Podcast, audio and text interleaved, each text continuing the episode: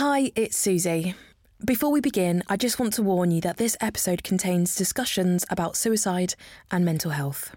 If you need mental health support or just someone to talk to, there's links to information, help, and advice in the show notes. My bins, they overflow. Been rejected by the bin man. My hoarding's out of control. Don't want to bring back any one night stands. You're scared to talk about it. Don't want to make a scene.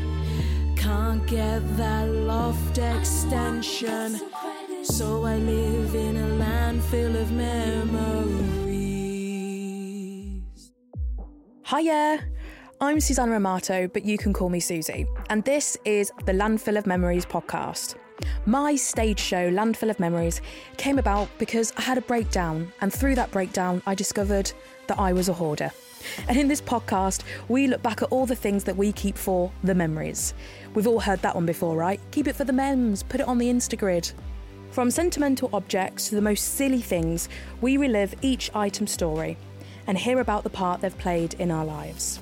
And as an owner of over 500 train tickets, a ridiculous amount of receipts, and a phenomenal amount of photos, I finally come to recognise the power of letting things go. So, in this podcast, I ask my guests to bring in three things that remind them of significant moments in their lives an item that reminds them of a childhood memory, an item that reminds them of a tough time, and an item that reminds them of such an amazing memory they'll treasure it forever. And then, at the end of the conversation, we'll find out whether they'll keep the memory or decide to shred it into pieces. Ian Porter, not to be confused with Dr. Ian Porter, is the MC of Hoarders Helping Hoarders peer support group across Merseyside and Greater Manchester, or as he likes to coin it, the certified roadie for the hardest working band in the Northwest. He's been working with people who exhibit hoarding behaviour since 2017, and there is a network of seven peer support groups across the Northwest, growing every week. Ian is also a trained psychologist. He works with, learns from, and is in awe of people who live with hoarding disorder. It was really great to catch up with Ian. I've been attending his group for a while now, and I found our chat in the studio so fascinating. Here he is.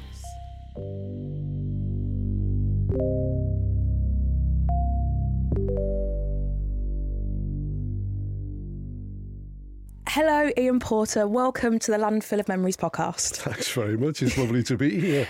How are you feeling today? I'm good. As you know, we've known each other for a while now. Yeah. And uh, I'm a hoarder and I find it difficult to part with my things. But in your house at the moment, do you have any possessions that are gathering a little bit of dust? Do you have that shit drawer that just needs cleaning? Yeah, the shit drawer is there, uh, sort of twins or, or triplets there. One of them is that kind of one that's got, you know, the wires in. Uh, Yep. Yeah, always. You know, that'll come in handy one day. How often have I heard that in my uh, work over the last five or six years? And there's one that's, um, believe it or not, still Molly, my daughter's 14 now, but there's still a craft drawer there. I'm not particularly creative, but when you um, have a child, you learn very quickly from the likes of Mr. Maker and what you know, daytime television sort of thing. Um, and I looked the other day, I thought I've still got that craft drawer. You know, so what's, what's in there? cardboard rolls, you know, from the um, kitchen. Oh, yeah, rolls and yeah. that's so cardboard. You, honestly, what you you won't believe. it. Anyway, um, I should have bought one today. Um, there's bits of ribbon. There's old uh, bits of um, sort of wood. Little corner. Wood, bits of wood? wood- Bits of wood, yeah. For gluing? Uh, PVA glue? And there's some glue that, well, sorry, it's probably X glue now. um, you know, and No yeah, just all sorts of stuff like that. So you say you've got three of these drawers. Do you have one that just has a little bit of everything? Yeah. The top drawers, batteries, Yeah. keys. What else? I've got it actually quite organised into little plastic bags. I must have gone through a kind of tidy phase, but not throw away. So it's a little bit more mm. organised than the other two. But that's got, you know, bits and bobs of little, you know, Allen keys and screwdrivers and Yeah. screws, fuses, miscellaneous items galore. That's Yeah. they're one of my favourite drawers. Yeah. Open it, look and go, yeah, Yeah. yeah, shut that door. Shut the- It's still there. Well done. It'll come in handy one day. That's exactly what it feels like. That is exactly what it feels like. Oh, so this podcast is all about looking back at things for the memories, and we look back at all these memorable items that we've kept throughout the years. But before deciding if you're going to shred or keep them, we're going to have a look at them individually. So let's start then with first one, which is your childhood memory. Um, so, what item have you brought in for us today that reminds you of your childhood? Can you describe it to our lovely listeners? Well, um, it's childhood ish. And this was one of the first photographs that was ever taken of me by my mum and dad. And I looked maybe between one and two. And I'm sitting on a couch and I've got um, one of those kind of cheesy halos on. Goodness knows why my mother thought that that was a good look. My mum's glasses on, and I'm reading a newspaper, or I'm looking at a newspaper called the Empire News. And what happened was, my dad said, Hey, that's a really cool photograph. And they sent it to the Sunday People. What's the Sunday people? It was sorry? a, um, uh, a Sunday uh, newspaper Okay. at the time in the kind of late 50s. You'll probably need to Google late 50s later. Um, and they sent it um, to the people and they said, look, you know, is Ian reading one of your newspapers, Empire News? But they couldn't print it because the headline, it was a disaster. It was, I think, a ship had, you know, sunk or I don't know, something, you know, a tower block, not a tower block, but something had collapsed. And they didn't really tune into it. And obviously it wasn't affecting me because I was only 18 months old. So they said, listen, thanks very much, lovely photograph, but we can't use it. And then I get kind of senior lecturer ish at um, one of my first uh, universities, it was Liverpool Hope uh, University. And I was invited to uh, a seminar at the Institute for Health, which is pretty, you know, prestigious and Yeah. all the rest of it. So what I did was I took the photograph and I changed the, well, I got a colleague in the Department of Psychology to change the headline that says, When I grow up, I want to be Researcher of the Month. And that was the poster that they put up around the Institute for Health um, when they invited me. It was called Paradise Lost, Paradigm Found Hard Facts and Soft Science in Health Research. Now, another lovely thing about this is that my mum came to see me. It's the only time she's ever been in a classroom or a lecture theatre, whatever, when I was there. And obviously, the place was sold out, you know what it's like. And uh, went down a storm. So I chose this. And then when I, uh, she kept it in a, an album. And when I turned it over, it's got a message to my brother on it. And it says, Martin, if you want to change the pants, do it today, underlined. Ma'am. P.S. Receipt in bag, right? Now, the reason that's quite cool is that, you know, the receipt, he would have kept hold of that. Bro, if you're listening to this, I've just outed you on uh, kind of, you know, national radio. Um, yeah. That was in an album that she kept and, and gave to me ages ago, and I just put it on top of the bookshop. That was it. you are exceptionally cute. well, look, who isn't at 18 you're shi- you've got shiny hair because obviously it's a black and Yeah. white photo. Obviously, it's a black and white photo. You've got is that a little hat? Oh, well done, sitting up, glasses Yeah. on, reading the newspaper. you know. A seminar by Ian Porter, and of course now you run seminars and you uh, you basically run the hoarding sector here in the UK. so I met you at Hoarders Helping Hoarders Yeah. Uh, the peer group over in Merseyside, which changed my life. It really has. You know, I didn't realise that I had such a big issue with my hoarding until I came to that group, until I found my people, as it were, who'd been through very similar experiences to me and also similar emotional experiences too. You know, it's a very chatty group, the Merseyside group. You know, sometimes there's this idea that, you know, you go to these group sessions and it's all awkward and quiet. Certainly not the Merseyside group. I love going. We're all just really chatty. We chew each other's ear off.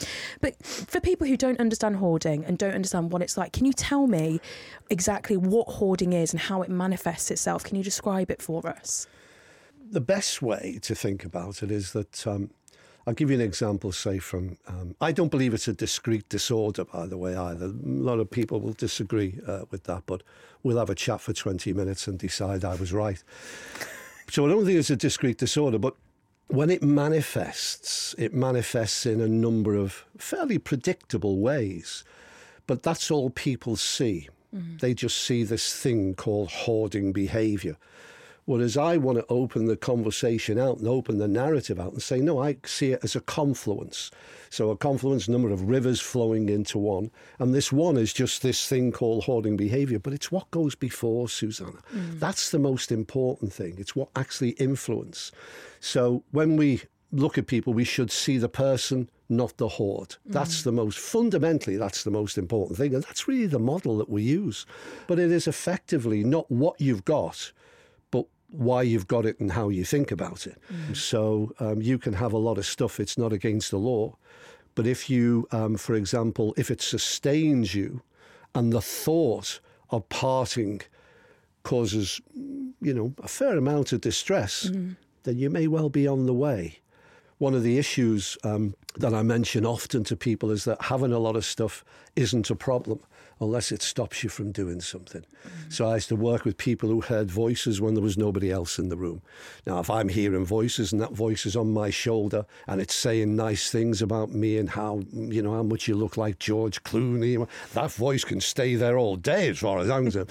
but if that voice changes the content and it's saying things like, yeah, maybe try go and kill yourself. That's a whole different matter. Mm. Um, and very similar to uh, a lot of so-called um, disorders, um, they all have defining features. So if you to ask people, look, what defines anxiety, they may say something like, oh, a perception of threat, and then a bodily response. But you say to people, what defines hoarding? They mm. say, ah, it's just having too much stuff in your home. So really, hoarding is defined by what's in your home, mm. whereas it should be defined yes. by what's in your head. Absolutely, absolutely. I think if I think about what those rivers leading to the big one are, I think for me are probably seeing my parents do it. Yeah. Seeing both my mum and dad hoard things for pretty much all of my life. Um, and then when my dad passed away, having inheriting his stuff was like, yes, look how much stuff I've got. Yeah. And this is going to be fucking great. look at all this stuff. And only until I explored that feeling in the show, that was a really big thing. And then I think when my sister passed away and my mum wouldn't you know, didn't facilitate me having m- much of her stuff.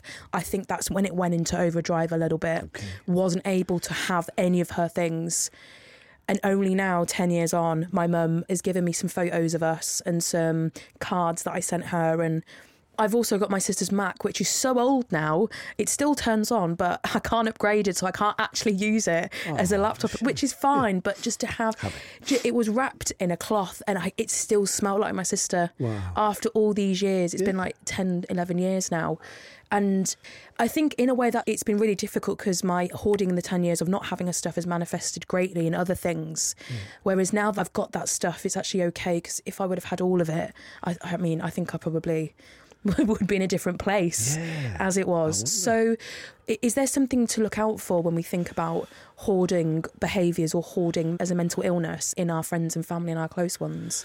Well, the, the obvious thing is it's a lot of stuff. Mm. And then, you know, perhaps um, not being invited in. Last uh, year, we organised the Northwest Regional Hoarding Conference, and we called it Behind Closed Doors for a reason, mm. because the social and self stigma associated with this are enormous. Mm you know, we just take the self stigma, never mind the kind of, you know, hoarders buried in stuff, you know, monsters buried, um, be, being othered by mm. the media.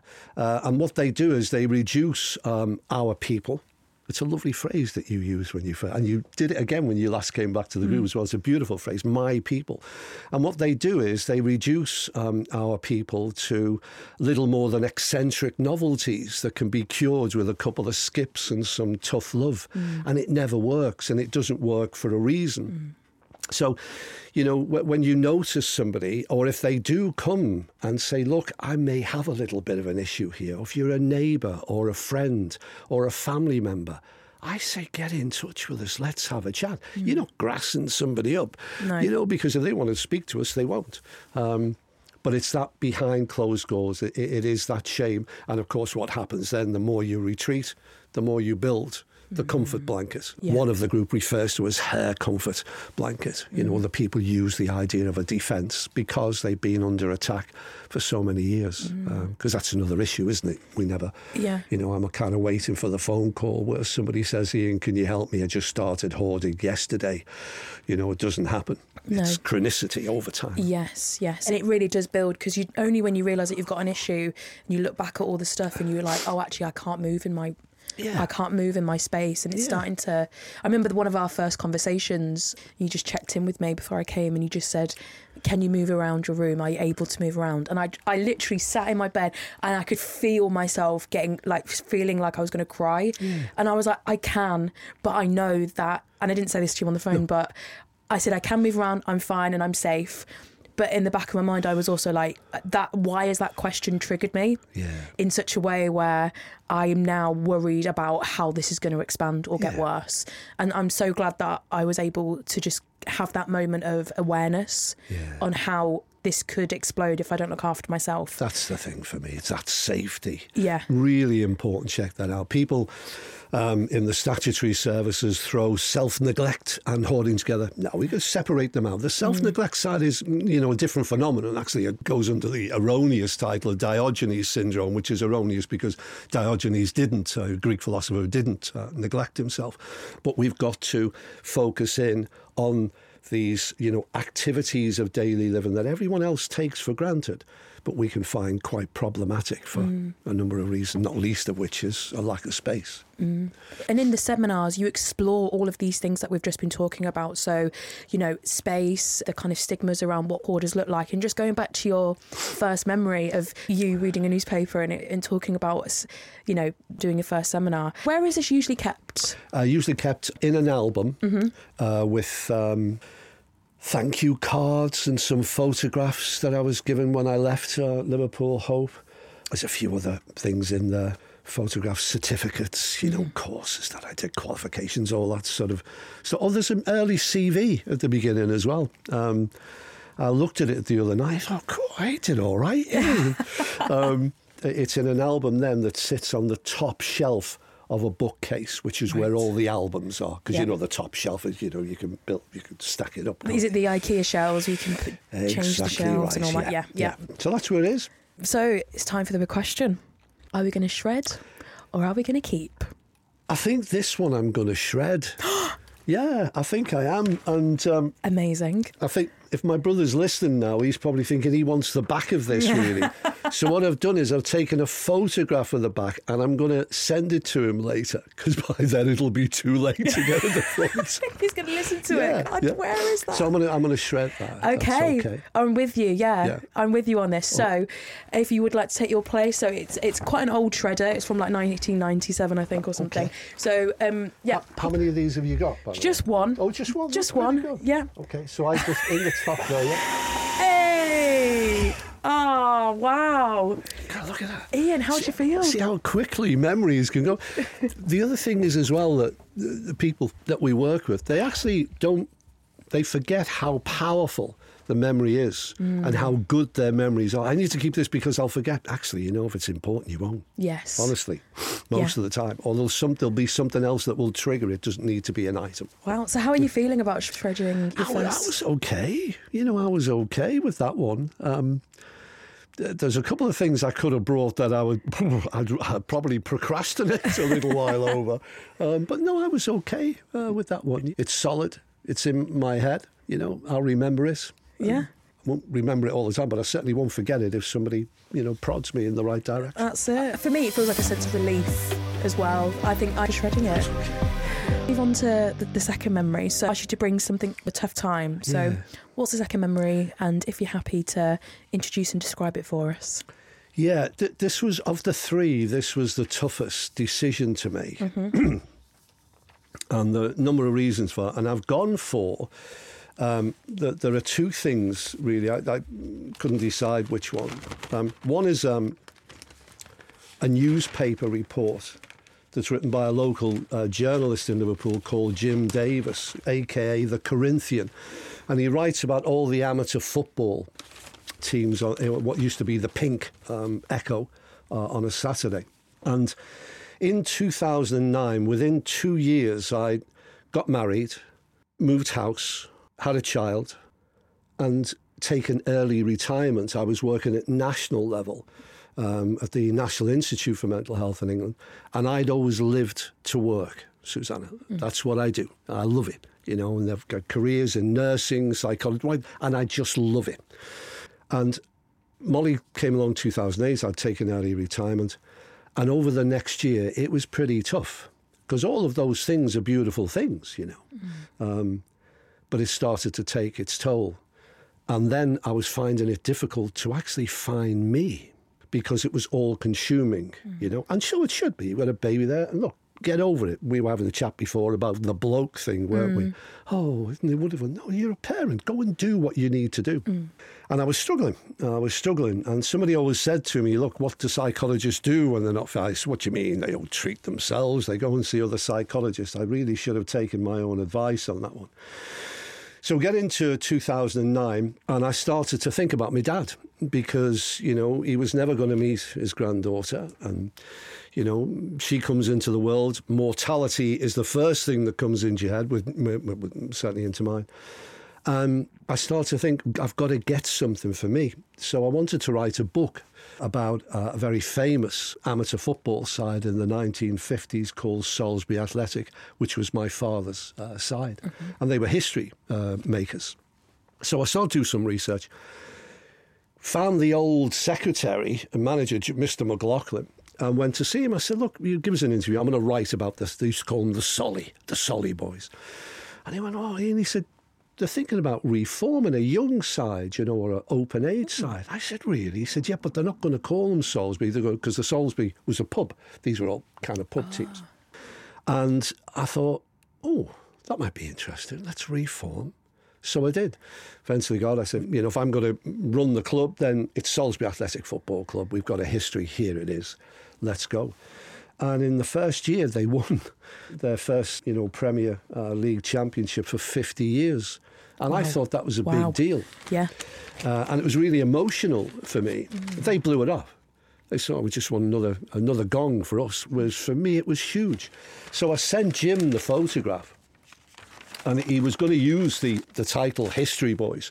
But he just right the way across the centre spread there, the Solly make history. Mm. And he's gone into a little bit of detail about, you know, the 1950s and my father's team had to fold because mm. there were a number of incidents.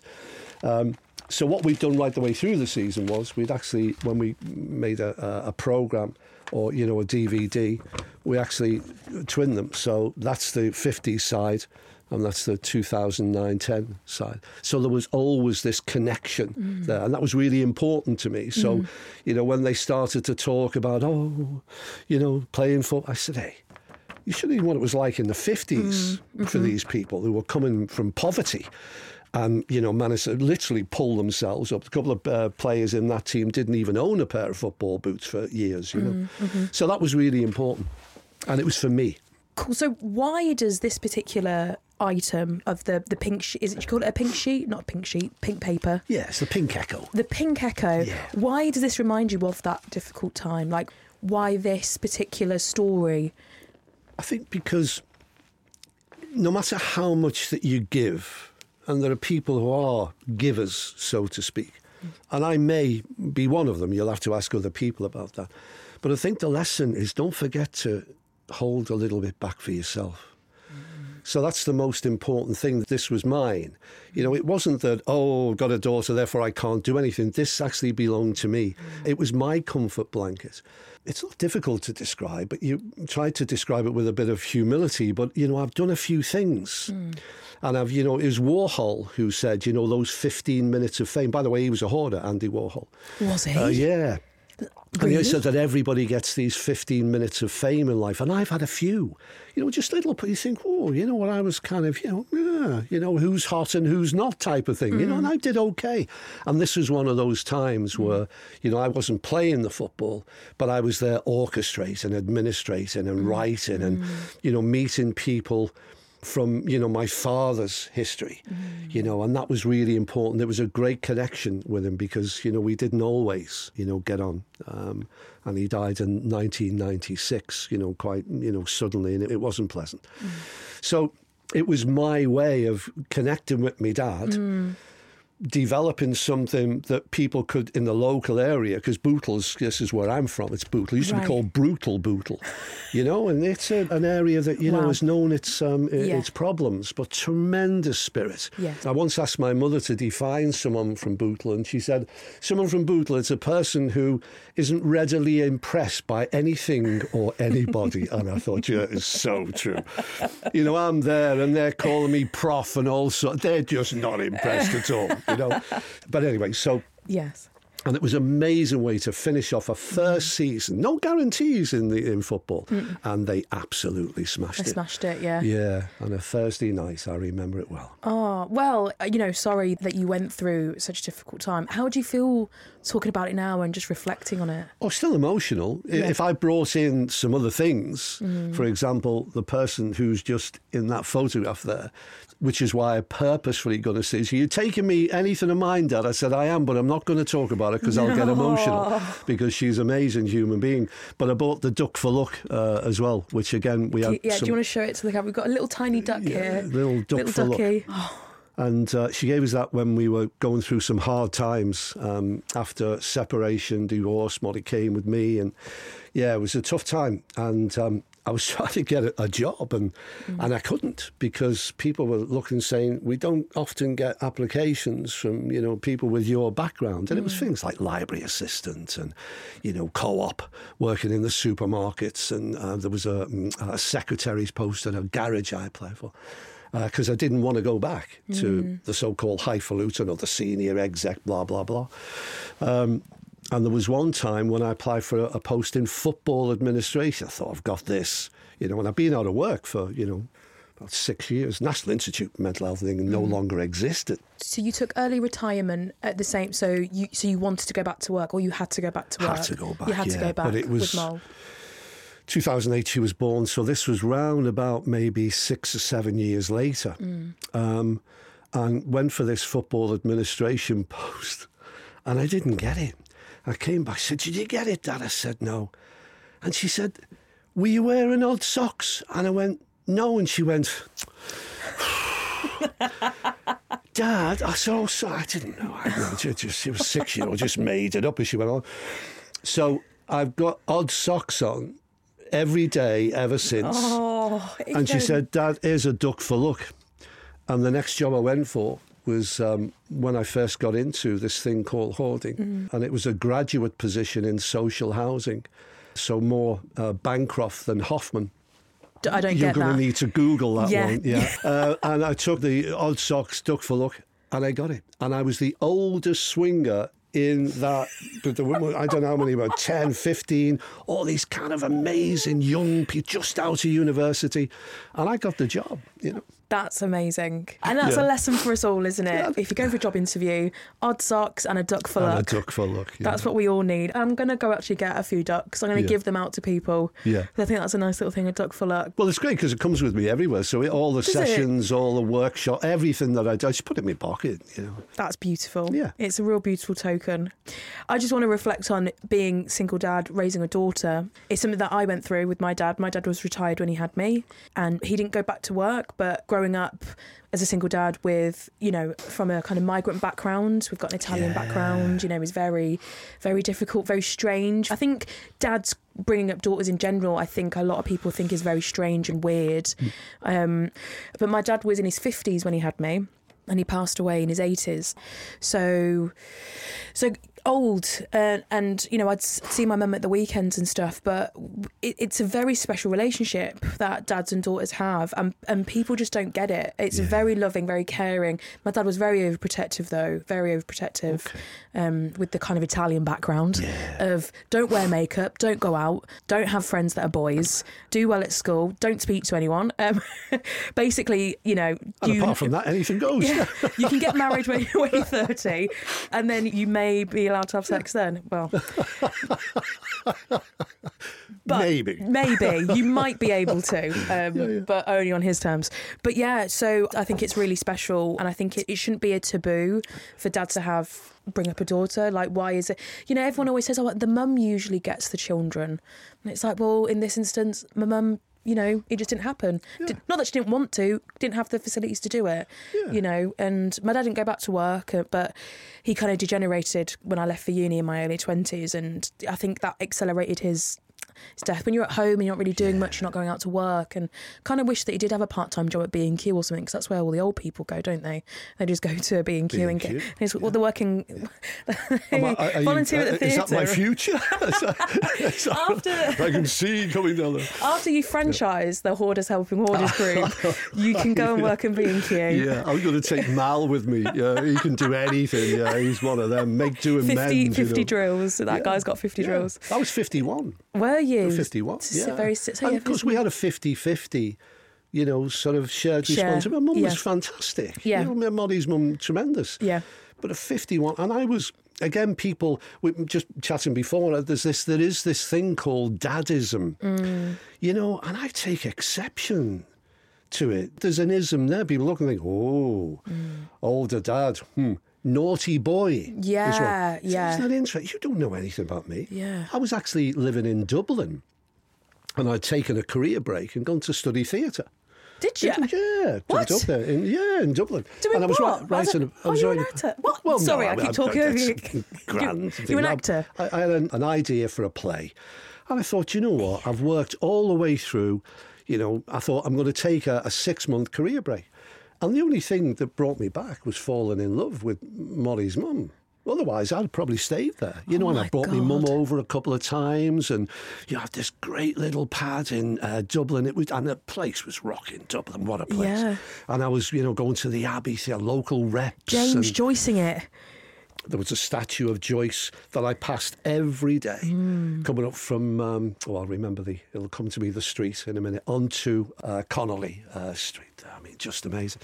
So, yeah, you know, it wasn't as, you know, dramatic perhaps as people would have, or, you know, stereotypical as yes. people would have you believe. Exactly. Wow, you've done everything. So, what do you think then? To shred or not to shred? Oh, shred, definitely. Yeah, it, it's got to be this one. And the reasons for it is that I've got to be honest with you, I have got so many memories, so mm. many stories. You know, they still remember Salisbury Athletic, mm. you know, the 50s side, even today, mm-hmm. because we're from the working class. The working class isn't a written culture, we're an oral culture. Mm. So the stories of this team in the 50s and the goal that Mick Joyce scored to win the 2009. The it went from a 25 yard volley. It's now about 50 yard volley. Uh, it's you know it just the myth grows around Yeah, it. You know? yeah. So I have no problems at all, and I've, I'm going to do the two of them if that's all right because it's the, the newspaper article that Jim wrote,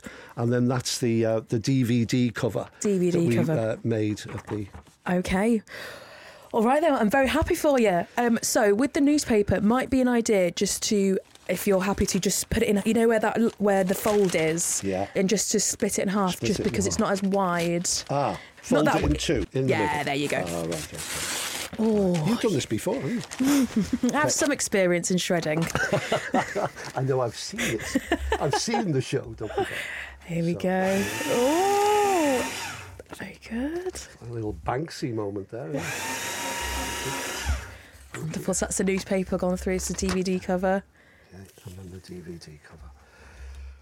Only lost one game all season. Sorry, I just needed to remind myself that. I won't forget it. I won't forget. There you go. Wonderful. How are you feeling? What's your initial thoughts? That's kind of liberating for me, that, you know, mm. because I think, look, there's another example for, you know, everybody and for me that you don't need to keep stuff. It's lovely. There's nothing again. Again, it's, you know, I don't want to get on people's cases, but there are times when what happens here, you know, is a lot more powerful. Mm. Just going back to hoarding then. So, like, doctors used to think that hoarding was a type of OCD, and as we know now, it's kind of moved away from that umbrella and it's created its own umbrella, as it were. So, why do you think it's taken so long for doctors, experts to kind of take hoarding as seriously as you and I do now? Um, great question. I think in the first instance, it's because they don't listen to the real experts. So 2013, hoarding disorder suddenly uh, appears in this thing called the Diagnostic and Statistical Manual of the American Psychiatric Association, Volume 5, you know, thousand pages long, lists every known um, mental health disorder. And all it is is a doorstop. So 2013, it goes in and they put it in under OCD as a kind of um, subsection of, and they refer to it as compulsive hoarding. Um, and it was a misnomer. Um, and when it was first went into DSM 5, people went, whoopee, it's now a mental health or mental illness. Now let's see what happens. And I said, you know, I think people would get more help if it was made a criminal offence. I don't think it's going to make any difference to people's lives, and it didn't. Um, so in 2016, I think it was, 2016, they took it out of there and put it in its own discrete, you know, category. And did people get any more support than? The, no, they did not. No. Listen to the real experts. That's what they need to do, and that's what we do. It's how we roll, isn't it? We have our own definitions. Yes. And you have a lot of your own techniques as well. So the last session that I came to on your lovely PowerPoint presentation, um, there was a graphic, and it was the first kind of point is to like acknowledge, and then to change, and then sustain was the hardest part. Yeah. So c- can you just talk me through just that graphic again? Well, that's that, that's what we refer to as our improvement model. And it's basically just challenge, change, learn, sustain. You don't need to learn in order to change. Change, see what happens. Who knows? Might be good, might be bad, but it's something. It gains that momentum. But the sustainability is the hardest thing of all. What, so, what do you yeah. think's the hardest part of sustaining? Uh, Well, I suppose that's a question for myself. I guess. Yeah. Why is it hard to sustain um, change in hoarding? I don't know. I think the over it still feels overwhelming sometimes. I think uh, one of the members came up with ten minutes, ten in ten. 10 in 10. So decluttering ten items in ten minutes for ten days, or decluttering for ten minutes in ten days. Yeah. 10 minutes a day for 10 days, or get rid of 10 items in 10 days. Yes. Yes. So, um, in terms of the way that we work, the first part of the cycle of improvement, if you like, you know, creative recovery, is that we put a challenge into people.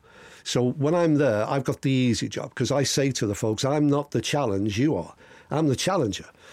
I don't have any answers. I just have the questions. Dead easy. It's great, you know.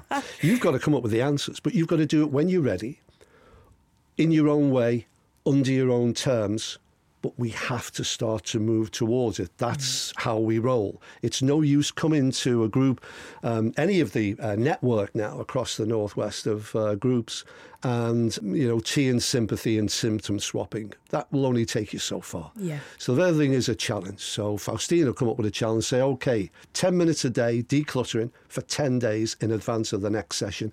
And then let's have a peer feedback, because we refer to the members of the group as peers. And then that will lead to a change of some description. So if you've got a plan, even if you can't enact the plan, you think, I can't do it. You come back to the group and we'll say, okay, what stopped you? Mm. What can we help you with? How can we help you push through? But it's also helping people to cope with change mm. because not easy. No. You know, Yeah, who do. finds change easy, you know? and then once the change is in place, what did you learn from it? And then how can you maintain what it is that you've changed? Mm. In other words, the last thing, you're always going to have a lot of stuff, aren't you? You're never going to live in an ideal home, minimalist environment, and why should you? But what I'm trying to get people to is their optimum. Yes. And they define that optimum. And the part of the optimum, the definition of optimum is it's no longer problematic. It doesn't impact on heat, light, leisure space, functionality, distress, Yes. emotionality, etc. Got You to that. And then you come to the group to help you maintain it. Wow. Okay. And it, and can you ever be cured of hoarding? No. Somebody asked me, it was um, one of the regional managers of Onward Homes, and I'm working inside of the amazing organisation. They're actually one of the social housing organisations really switched on, got a, a hoarding specialist team, and I'm working with them. They want to improve this team, and I'm working with them.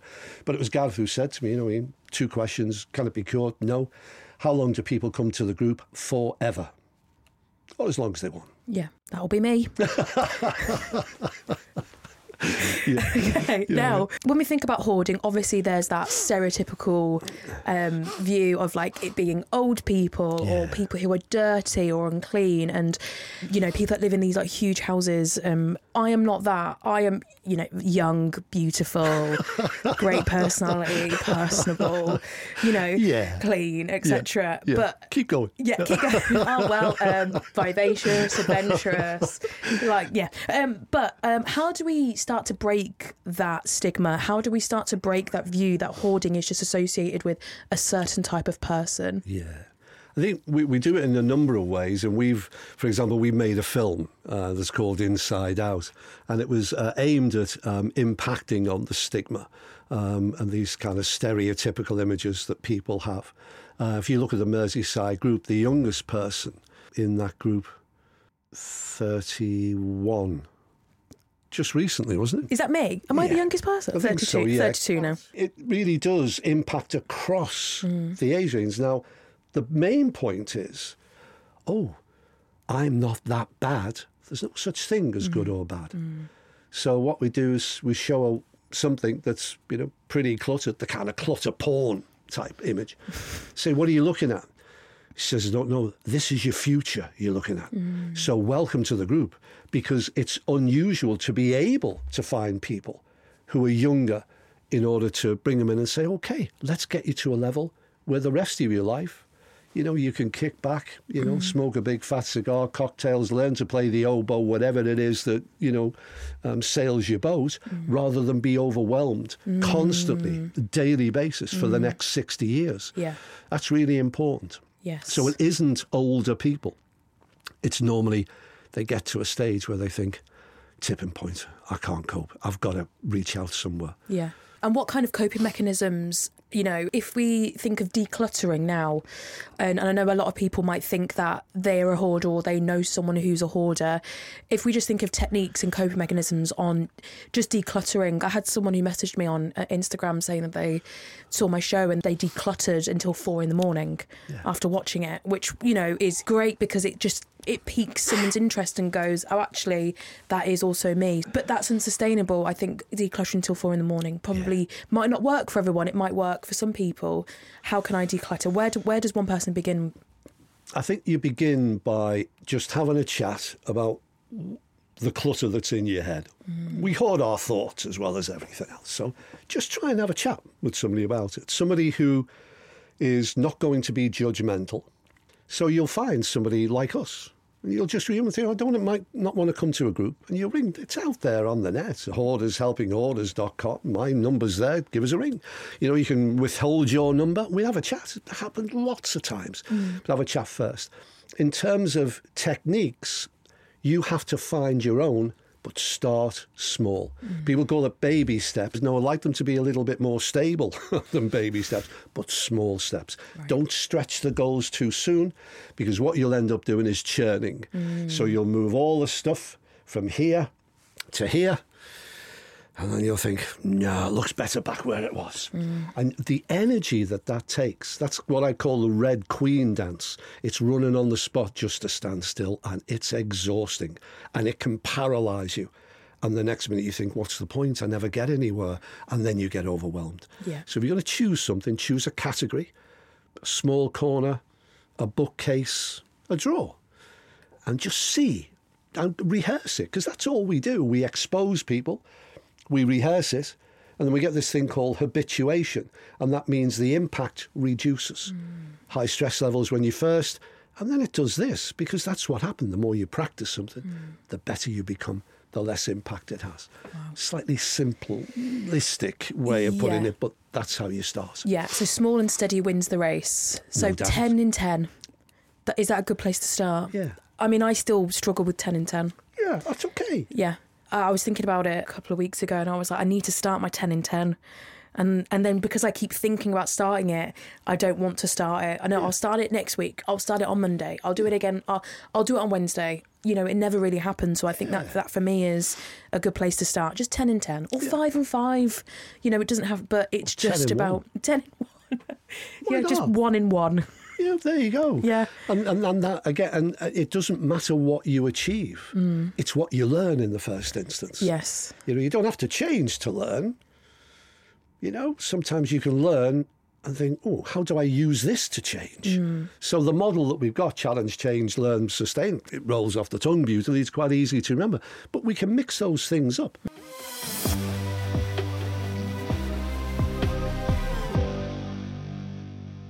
So, moving on to our final item. So, I've asked you today to bring in an item that reminds you of an amazing memory that you'll cher- cher- cher- if I can say it, cherish forever. cherish, cherish, cherish forever. Yeah. So, what's your last memorable item? Yeah, this is um, you know amazing. This um, item because this was from you know I mentioned before about these fifteen minutes of fame. It's quite a grandiose term, I know, but when I was at Liverpool Hope University, it was one of those. I've had most of them in Korea, to be honest with you. But it was one of them. I was there for six years. They were unbelievable years, unbelievable. And of course, and I loved it, loved education and, you know, working with, you know, students and across all of the ages as well. And it was a beautiful uh, vibe.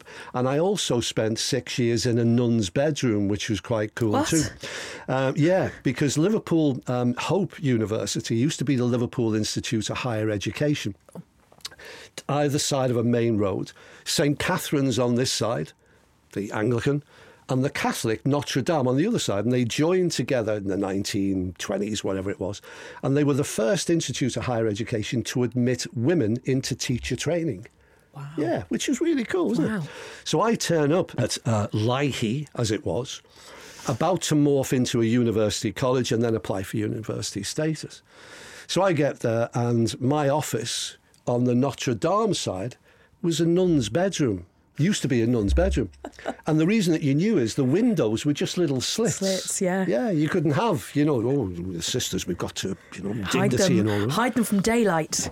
But this um, were a big reminder for me because it's a book of poetry that was written by um, one of my uh, students uh, about me. And not all of them, but the majority of them. And it was called Compulsive Observation. And when Molly um, first found this on the bookcase, it was only a couple of years ago, she said, Dad, who wrote this? I said, Well, that was one of my students. She said, Dad, she was a student. I said, We didn't have an intimate affair. Uh, you know, well, not when she was a student, because that is important, though, isn't it? Yes. Because the power Boundaries. relation and all the rest of Yeah. it, sort of thing. Boundaries. Um, so, yeah.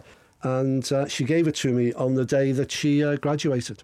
The reason, when I bring this to the group, when we do that, you know, an item that you attach great value to, the reason why I keep this is that this is a one off. There's nothing like this, uh, you know, anywhere. She had it bound, and it just reminds me of all of the great times I loved it. So, you know, before I went into, you know, a lecture theatre, I used to say a little sort of two syllable phrase to myself, and it was showtime. Showtime, baby. Absolutely. And, you know, I know how to work a room, and I loved it. Yeah. So we had a great laugh, but the learning that took place and honestly the development that I went through, and ju- it was just amazing, just amazing time. So, this book is a poetry book. It is. So, are you a big lover of poetry? Yes, I, I am, but it, it wouldn't. More my reading. I'm a you know obviously a voracious uh, reader, but more towards fiction. Um, whereas these were poems written uh, about her observations of me bit spooky. Yeah, Be- can- can you know, recite- compulsive observation. You think, hang on a minute. Can you recite one for us? Gee a short one. Short one. Because they're quite long, aren't they? One's called Today. I'll just two verses. Yeah, go on. says today words are spoken that cause pain while passion throbs and pulsates like molten lava burning at the core like a reminder of our mortality and misspent time while people are lying and spending too much money on forgetting but tomorrow i may love you Wow. She's pretty impressive, isn't Wow, she? you delivered that like uh, like Oscar Wilde. That was amazing. Yeah, but she was, uh, and you know, fabulous uh, student, um, and yeah, and uh, we did have a, a relationship, but it was after I'd left. Um, Yeah, I know you have to, like, and hammer I- home the fact Yeah, I need to make that absolutely clear. So that's that's really really uh, special. And do you think about this book often? Yeah. I think about this and all of the people, the students. I mean, honestly, I, the first student who got a distinction at master's level was a single mum with four children. Amazing. You know, I was part of that. I was the director of research and postgraduate studies. You know, I was a part of just the that legacy one of pe- that. Yeah. All the lives that you've touched. Well, it's an amazing memory that you've got here. And uh, how are you feeling about re kind of reflecting on the memory? not read one for a while, so that was pretty powerful. Mm. Yeah. And the only reason I left was to go back to my first love, which was the NHS. Otherwise, I'd have stayed there. Mm. And somebody offered me a director of research and development post. So then, the question for this final item uh, and a, an amazing memory that you'll cherish forever to shred or not to shred? Oh, definitely not. Yeah, I suppose it is shreddable because it's paper, but not in a million years. And it, it's pride of place, and it's you know accessible, visible on the bookshelf. Yes, it has a place that Oh, you can always eat. Yeah, it's not just Yep. lost in the ether. No. Well, I think just listening to you retelling the memory is just, you know, it's liberating just hearing about the memory, and it's such a beautiful thing to keep and to remember where it is, and you can always go back to it. Yeah. If it makes you happy, shred it. if it doesn't make you happy, also shred it. Also shredded, yeah. But these are the things that I refer to as the untouchables. Yes. If you're working with someone who exhibits hoarding behaviours, don't go anywhere near these things. No. So you'll say to people, you know, those items you attach great value to, wouldn't discard. What percentage of all of the items have you got meet those criteria? Mm. Never goes beyond 70. So the criteria, then the rejoinder is, Mm. let's talk about the other 30. And you're in. That's your starting point, but not the untouchables. Not the untouchables. And I, I know that maybe some people might think, well, everything's an untouchable. But if you give people that time, hoarders that time just to go through things, they'll they'll recognise what's an untouchable and what is a moment to Yeah. say goodbye to something. So, Ian, as uh, the the UK MC for um, Hoarders Helping Hoarders, where can we see you if people are worried or they want to reach out and find out more information about you, the Merseyside or Greater Manchester groups um, and Lancashire groups as well? Yeah. Um, where can we find you? What can we do? Where can they look? So hoardershelpinghoarders.com um, is the website. Uh, my email address is there. My telephone number's there. The addresses and the meeting times and dates of all of the groups now because we're sort of Preston, Chorley, Wallasey, Sefton, Merseyside, uh, Salford, soon to be Oldham, Tameside. Oh, North Manchester, we've just started too. Mm-hmm. So, you know, come and see one of the shows. Yeah. Well, Ian Porter. I was going to say Dr. Ian Porter there. I was getting all ahead of myself. Thank you very much for being on Landfill of Memories. Thank you. It's been an absolute pleasure. If you've been affected by some of the things Ian and I have spoken about, here's where you can get some help. If you're a hoarder like me and you need some help and you live in the north of England, why not get in touch with Ian and his support group? It's Hoarders Helping Hoarders, and you can contact him on hoardershelpinghoarders.com and it's a peer support group. There's also national charities like Hoarding Disorders UK. You can contact them on 0330 133 2310 and their website is hoardingdisordersuk.org. If you're struggling with your mental health, you can contact the Samaritans on 116 123. There's also more info in the show notes as well. Thank you so much for listening to this episode of Landfill of Memories, the podcast. I really hope that you enjoyed the conversation. If you did, wonderful, and it's always appreciated if you could share this podcast with your friends, family, and fellow hoarders too. If you want to hear more, make sure you click the follow button now on whatever app you use to listen to your podcasts. You can also follow me on social media on at Landfill of Mems. Many blessings!